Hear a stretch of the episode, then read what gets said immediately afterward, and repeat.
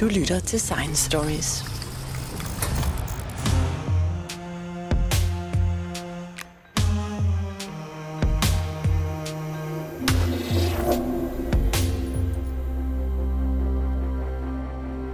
Jeg møder nogle gange mennesker, som ikke forstår, hvad akademikere går rundt og laver. Og i det hele taget, at man kan frembringe produkter ved tankens kraft, som er noget værd og som nogen vil betale for. Senest har akademikere været beskyldt for at være et overflødigt fedtlag, der snyder på samfundet. Og ideen med at gøre Danmark til et førende videnssamfund ser ikke ud til at ligge lige for som målsætning i den politiske valgkamp. Så jeg besluttede mig for i denne uges podcast at tale med en akademiker, der bidrager til samfundet og netop bringer os videre, selvom det kan være svært at forstå. Podcasten er denne gang sponsoreret af Dansk Magisterforening.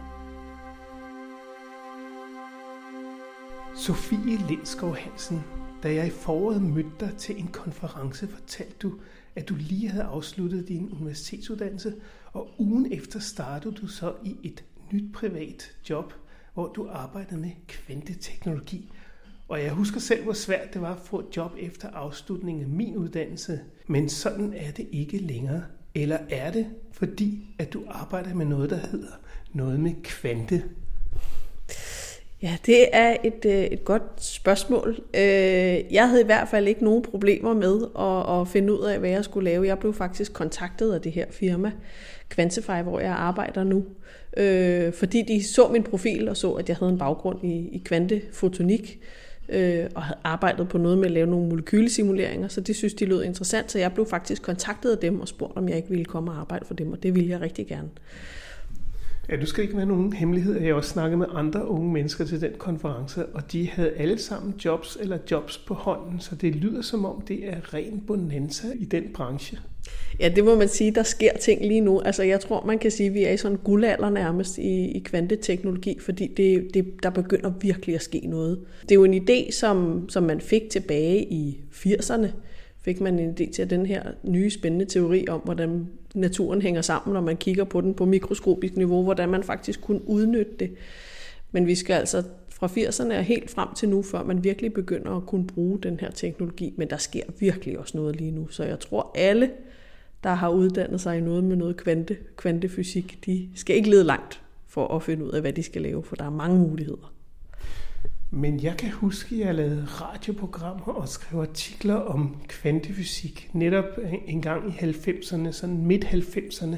Og på det tidspunkt, der var teknologien sådan lige rundt om hjørnet, men, men det er den der stadigvæk, er den ikke? Det synes jeg kommer lidt an på. Altså, nu gik jeg i folkeskole i 90'erne, så der var jeg ikke så opdateret på, på kvante, kvanteteknologiens øh, tilstand. Men øh, den er ikke lige rundt om hjørnet. Altså, jeg, jeg tror, jeg vil sige, at den der, kvanteteknologien er her. Den er bare meget, meget øh, primitiv lige nu. Øh, men den udvikler sig. Øh, hvis man kigger på udviklingen over de sidste 5-10 år, og prøver at forudsige, hvordan det så kommer til at se ud over de næste 5-10 år, så vil jeg sige, at vi skal ikke særlig langt ud før, så er, så kan man sige, så er den her, så kan vi virkelig begynde at bruge den til noget. Men Al den her kvanteteknologi, den bygger på fysik, og på et eller andet tidspunkt må du have fået den idé, at du interesserede dig for fysik. Hvordan startede du med fysik? Ja, det er faktisk en lidt øh, spøjs historie, fordi da jeg havde fysik i folkeskolen, der havde jeg en fysiklærer, som mente, at øh, undervisningen gik ud på, at jeg skulle memorere det periodiske system. Og det var egentlig ikke rigtig lige noget for mig. Jeg kunne ikke se i fidusen med det, så da jeg kom i gymnasiet, der undgik jeg fysik fuldstændig. Øhm, men efter gymnasiet fandt jeg så ud af, at jeg gerne ville læse medicin og være læge, og så fandt jeg ud af, at så skulle jeg have fysik på B-niveau, tror jeg det var. Så nødtvunget meldte jeg mig til sådan et GSK-kursus, og tænkte, om så må jeg jo bide det sure æble og tage sådan et fysikuddannelse, og så fandt jeg ud af, at jeg synes, det var sindssygt spændende. Øhm, så jeg skiftede faktisk spor og besluttede mig for at opgradere min uddannelse, eller min, øh, min gymnasieuddannelse, så jeg havde fysik og matematik på A-niveau, og så startede jeg på fysik i stedet. Så du startede simpelthen øh, lige ind i Løvens Hule på Københavns Universitet øh, på Niels Bohr Instituttet med at læse fysik? Ja, det gjorde jeg. Der startede jeg i, hvad var det? det må have været 2007 eller sådan noget den stil. Jeg startede på fysikstudiet på Niels Bohr Instituttet. Men stadigvæk, altså fra fysik og så til kvantefysik, der er alligevel et skridt. Ja, det ved jeg ikke. Jeg tror for mig var det, var det meget naturligt, at det var kvantefysik, fordi det var de, sådan, de mere sådan filosofiske aspekter af teorien, jeg synes var virkelig interessante, og dem er der masser af i, øh, i kvantefysik, fordi det er så counterintuitivt, og det er så underligt, og det er fuldstændig fantastisk.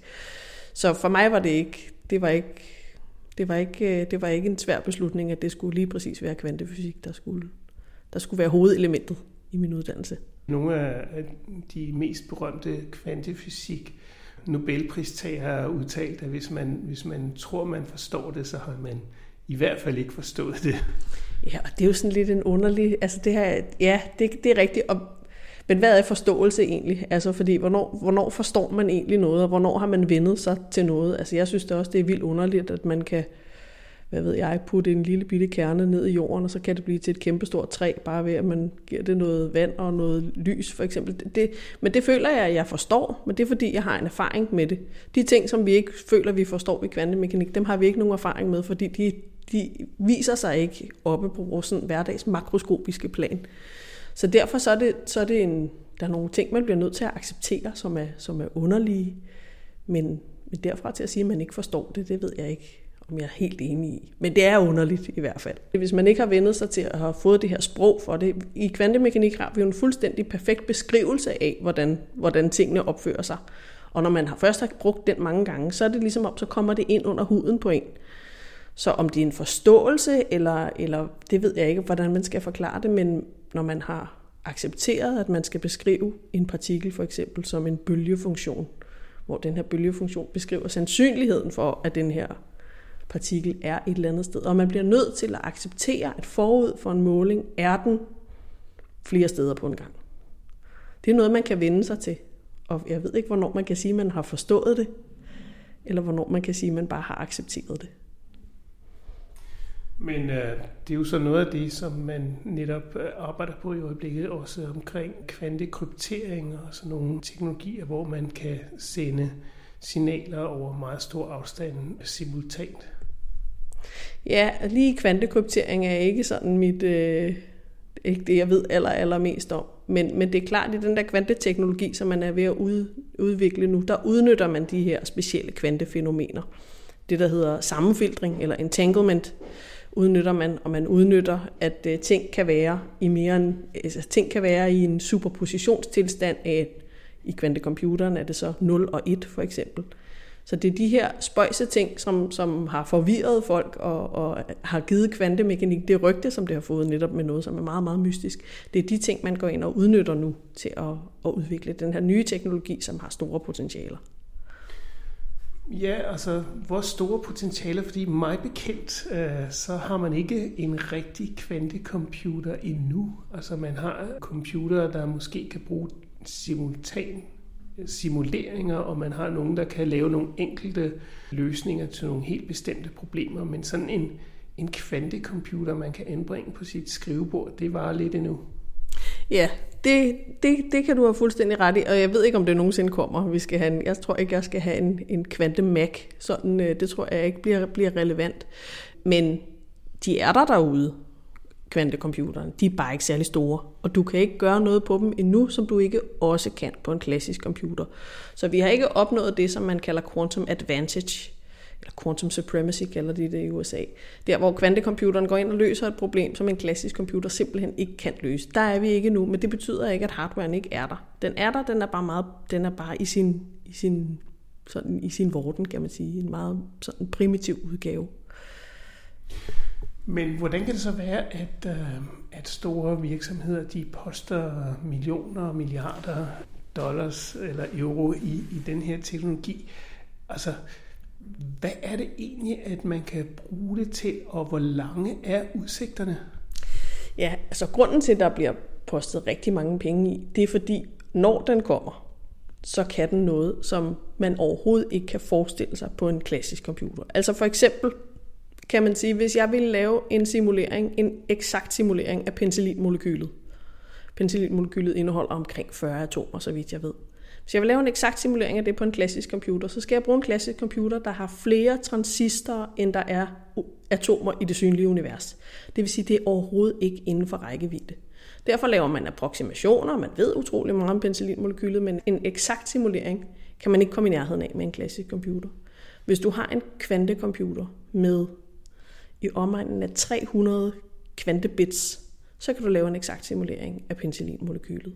Så det vil sige ting, som er fuldstændig utænkelige at løse på klassiske computere, kan, når den her teknologi er moden, og jeg ved ikke præcis, hvornår det bliver, kan komme inden for rækkevidde med, med kvantecomputeren. Og det er bare et eksempel. Der er masser af eksempler på, på øh, problemer, som man ikke kan forestille sig, man kan løse klassisk, som man vil kunne løse med kvantecomputeren. For eksempel inden for banksektoren og økonomi og sådan nogle ting. Ja, lige præcis. De sidder også og bakser med nogle, nogle meget matematisk komplicerede øh, modeller, øh, hvor de skal have alle mulige faktorer med i deres beregninger for at, at vurdere en risiko for eksempel, eller lave porteføljeoptimering. Og det gør man nu, men man laver alle mulige approximationer, og man kan ikke have særlig meget data med i sine modeller. Det vil blive meget mere præcist, hvis du har en kvantecomputer, hvor du kan tage meget mere data ind og behandle meget mere data på én gang. Men det lyder også, også som om, at måske har man i virkeligheden mere brug for at være datalog, end at være fysiker, eller hvordan er det? Er, er fysikken øh, et nødvendigt grundlag for at kunne øh, forstå kvanteteknologi? Jeg tror, vi kan ikke komme i mål uden både fysikere og dataloger og bankfolk og øh, biokemikere og øh, farmaeksperter. Vi skal bruge det hele.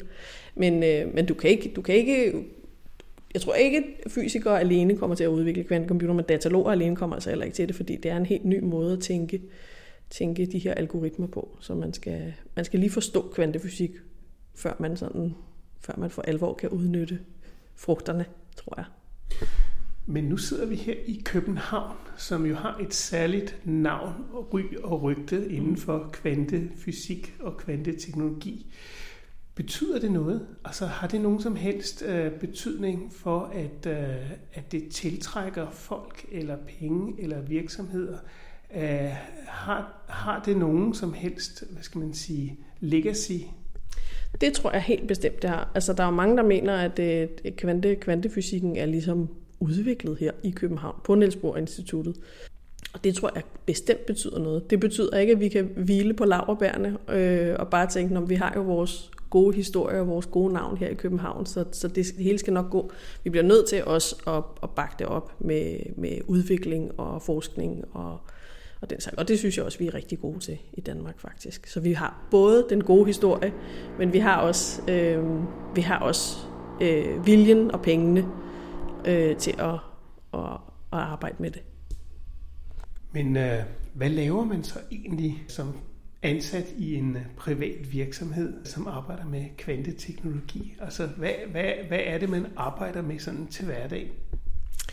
Ja, så nu kan jeg jo kun svare for mig selv, men det jeg arbejder med til hverdag, det er meget at kigge på, hvad er anvendelsesmulighederne, øh, og simpelthen identificere use cases, finde ud af, hvor kan vi gå ind med kvantecomputeren og gøre en forskel. Fordi der er måske nogle ting, hvor det ikke vil give mening at kaste en, en kvantecomputer efter problemet. Så er der andre ting, som, som, hvor det vil give rigtig god mening. Og i og med, at jeg har en uddannelse i kvantefysik, og det har de fleste andre i det her firma også i kvantefysik eller kvantekemi, så er det ikke nødvendigvis, at vi lige ved, hvor de her store bottlenecks egentlig er, og hvad der egentlig vil give god mening for farmavirksomhederne for eksempel, at kaste den her nye teknologi efter. Så det er det, jeg, jeg sådan bruger min tid på at prøve at afklare hvad er der egentlig af muligheder derude, og hvor vil det give mening øh, at bruge den her teknologi. Og, og det vil simpelthen sige, at når der sker et gennembrud i hardwaren, altså i, i den teknologi, som man skal bruge, så står I klar med øh, forskellige muligheder, man kan bruge den til. Ja, lige præcis. Og vi, vi tænker meget, at det er rigtig, rigtig vigtigt at komme ind under huden på de her problemer, sådan så vi lærer at forstå, hvad er det for nogle problemer, der skal løses. Så kan det jo være, at vi kan lave klassiske løsninger til at starte med, men i og med, at vi opnår en god forståelse for problemerne, så lige så snart hardwaren er klar, så kan vi, så kan vi lave algoritmer, kvantealgoritmer, hvor vi så derfor kan få en eller anden speed-up eller en eller anden øh, øh, forbedring i forhold til, hvad man kan på en klassisk computer. Men noget af det, jeg har fået fortalt, det er jo, at de her øh, kvantecomputere, som man øh, arbejder på at lave, at de ikke nødvendigvis kan løse alle mulige problemer, men at, at computeren i vid udstrækning skal designes specielt til en bestemt type problemstillinger, som den så kan arbejde med. Ja, altså det er rigtigt, at kvantecomputeren kommer ikke til at løse alle problemer. Det bliver ikke sådan, at den kommer til at erstatte den klassiske computer overhovedet. Den kommer, jeg plejer nogle gange at sammenligne det lidt med, med laseren, som jo ikke har erstattet elpærer eller glødepærer. Det er et supplement, og den kan noget andet, og den, den muliggør ting, som man slet ikke kan forestille sig, hvis man kun har elpærer. Men den kommer ikke til at erstatte det. Og på samme måde kommer kvantecomputeren heller ikke til at erstatte klassiske øh, computere. Og det der med, at den skal designes til at løse et specifikt problem, det er nok en situation, vi står med her i starten, hvor vi arbejder med det, der hedder kvantesimulatorer, hvor man siger, at jeg vil gerne lave en eller anden noget hardware, hvor når jeg kører det her øh, hvad hedder det, den her algoritme, så løser den lige præcis det her specifikke problem, hvor problemet ligesom er tænkt ind i hardwaren. Men på længere sigt, så kan man snakke om, om sådan mere universelle, fejlrettede kvantecomputere, som er programmerbare. Øh, så hvor man bare har nogle qubits til rådighed, og så kan man skrive vilkårlige programmer eller algoritmer ind, som skal eksekveres på den her computer. Men det er længere ude i fremtiden, fordi det er mere krævende at lave de her store fejlrettede kvantecomputere. Men, men det vil sige, at man har øh, virksomheder, som har overskud til at investere så langsigtet, så selvom man ikke lige har en problemstilling eller, eller noget, man lige kan bruge den til i, i overmorgen eller næste år, så, så er man stadigvæk klar til at hyre sådan nogen som jer til at finde ud af, hvad er det, man kan bruge den her teknologi til. Mm. Ja, og det tror jeg også er, fordi der er jo, der, den udvikler sig jo hele tiden, teknologien, og der vil være nogle problemer, som vi allerede kan løse i det, vi kalder den NISC era. NISC står for Noisy Intermediate Scale Quantum Devices. Øh, og allerede i den æra vil der være ting, man kan løse, og også med det, vi kalder en kvantefordel. Så derfor er det ikke, det er ikke for tidligt at komme i gang med at undersøge, hvad er det for nogle problemer. Men for at identificere de problemer, så skal vi jo også kunne forstå dem. Og det er jo også det, der er en stor del af arbejdet nu. Det er netop det der med at komme ud til end users og finde ud af, hvad er det egentlig for nogle problemer, og hvor er det egentlig, vi kan bruge den her teknologi. Men nu snakkede vi før om, at Danmark var på landkortet her. Men jeg tænkte også på, der må der være rigtig mange virkelig store virksomheder ude omkring i verden, som har helt andre øh, investeringer i øh, kvanteteknologi, og som er, er meget længere fremme. Ja, altså nu synes jeg, nu er det jo ikke så lang tid siden Novo kom med en bevilling til, til kvanteforskning, som en, en, en ret signifikant bevilling, vil jeg sige. Så jeg synes bestemt, vi er med på landkortet. Men jo, det er rigtigt, der er store virksomheder derude, og der er, de er langt fremme i, i USA og i Schweiz og i England. Øh, så der sker noget i, i hele verden, men, øh, men vi er godt med i Danmark, synes jeg. Og der er heldigvis har vi Novo Nordisk Fonden, som har set lyset øh, og kan se, at det er altså værd at smide penge efter. Men har vi fysikere nok? Jeg forestiller mig sådan en årgang fysikere, hvor at, at de alle sammen har, har kvanteøjne og kigger, kigger langt efter, øh, hvad de nu skal ud og, og lave rigtig snart. Altså det er noget, man snakker om, at der er shortage, simpelthen talent shortage. Øhm, men jeg tror, at i takt med, at det her bliver mere og mere hypet, og det får mere og mere opmærksomhed øh, ude i verden, så er der også flere og flere unge mennesker, der finder på at lægge vejen forbi Niels Bohr Instituttet og DTU og Aarhus Universitet, hvor man ellers kan, kan uddanne sig. Så jeg tror, det, det kommer til at give sig selv. Øh, det kan godt være, der kommer en lille periode, hvor vi tænker, okay, det kunne være rart med nogle, med nogle flere, men i takt med, at det bliver mere synligt, og folk lærer, hører mere om det, så tror jeg også, der kommer til at, at, at komme en større flux af studerende ind på, på fysikuddannelserne. Og så er det fordi, at man øh, investerer i det og i forskning og så videre, så er der rigtig mange øh, både arbejdspladser og ting og sager, man kan, man kan komme til at lave. Ja, lige præcis. Altså man uddanner sig ikke til, til arbejdsløshed. Øh, man, kom, man skal nok få noget at lave, når man kommer ud på den anden side, fordi der er så mange muligheder. Men jeg tænkte også på, øh, at det må være underligt at arbejde med en teknologi, som handler om at at forstå sammenhængen, som øh, man ikke umiddelbart kan vise eksisterer? Ja, altså sådan har jeg måske ikke lige selv, øh, selv tænkt på det, men, øh, men jeg tror, den der øh, fascination, jeg havde af kvantefysik, da jeg startede med at læse fysik øh, for mange år siden. Det der med, det er, det er en lille smule underligt. Der er nogle filosofiske implikationer. Altså det føler jeg ikke, at, at ligesom sådan, når man det tænker jeg slet ikke på mere. Det, det, det følger mig stadigvæk, fordi det er, der er mange, øh, der er mange spændende, spændende små øh, kaninhuller rundt omkring i den her teori, og der er mange spændende ting, man kan arbejde med. Øh, jeg lærer noget nyt hver dag, men øh, så på den måde udvider min bevidsthed sig. Men, øh, men, øh, men jo, det er bestemt, det er bestemt interessant. Jeg tænker måske mere i retning af, at, øh, at det øh, forbundethed, som findes i kvanteteknologi, at hvis man observerer noget et sted, så har det måske en virkning et andet sted, og at der måske er nogle, nogle ting, som gør, at, øh, at, at, verden ændrer sig, øh, eller hænger mere sammen, end vi umiddelbart skulle tro. Mm, ja, der, når du snakker om det, så er det det, der hedder sammenfiltring. Og det er det der med, at hvis to, for eksempel to elektroner, har vekselvirket med hinanden, så skal man, selvom man så tager og sender den ene til månen og beholder den anden her på jorden, så skal man stadig tænke det som værende et system. Så når jeg gør noget ved min ene elektron her på jorden, så påvirker det instantant den elektron, der er på månen. Og det er det, vi kalder sammenfiltring. Øhm, og det er rigtigt, det er, altså det, er, det er en forbundethed, som man ikke er vant til, som man måske ikke kan forstå for vores, for vores hverdag. Men det er en af, de, en af de ting, som man bliver nødt til at acceptere, når man, når man snakker om kvantefysik. En af de underlige ting, som man bliver nødt til at acceptere. Og det er så også en af de ting, som der lige er blevet givet en uh, Nobelpris for. Ja, lige præcis. Det var Allan Aspekt og, og Sejlinger blandt andet, som, som har arbejdet meget intens med det, og det har de netop fået Nobelprisen for. Men hvad er dine planer så fremover? Er det så at komme ud i den store verden, eller, eller blive her og, og udvikle teknologien sammen med dine, dine kollegaer? Det er et godt spørgsmål. Jeg har aldrig, jeg har aldrig arbejdet med fem eller ti års planer på den måde. Jeg følger strømmen. Jeg gør det, som, som giver mest mening, og så længe jeg synes, det er sjovt at være her, og det har det vist sig at være indtil nu, så bliver jeg her. Øh, jeg synes, der er masser at tage fat på her. Jeg synes, at Danmark har et, et, vi har et stort potentiale. Øh, så hvis jeg kan få lov at arbejde med de ting, som virkelig er sjove og cutting edge her i Danmark, så tror jeg, at jeg bliver her. Men hvis det viser sig, at der er sjovere et andet sted, så kan det være, at så derhen. Det skal jeg ikke kunne udelukke. Det lyder i hvert fald rigtig, rigtig spændende. Tak skal du have, øh, Sofie Lindskov Hansen. Det er mig, der takker. Hvis du holder af historier om videnskab, kan du finde Science Stories hjemmeside på www.sciencestories.dk. Vi er på sociale medier som Facebook, Instagram, LinkedIn og Twitter.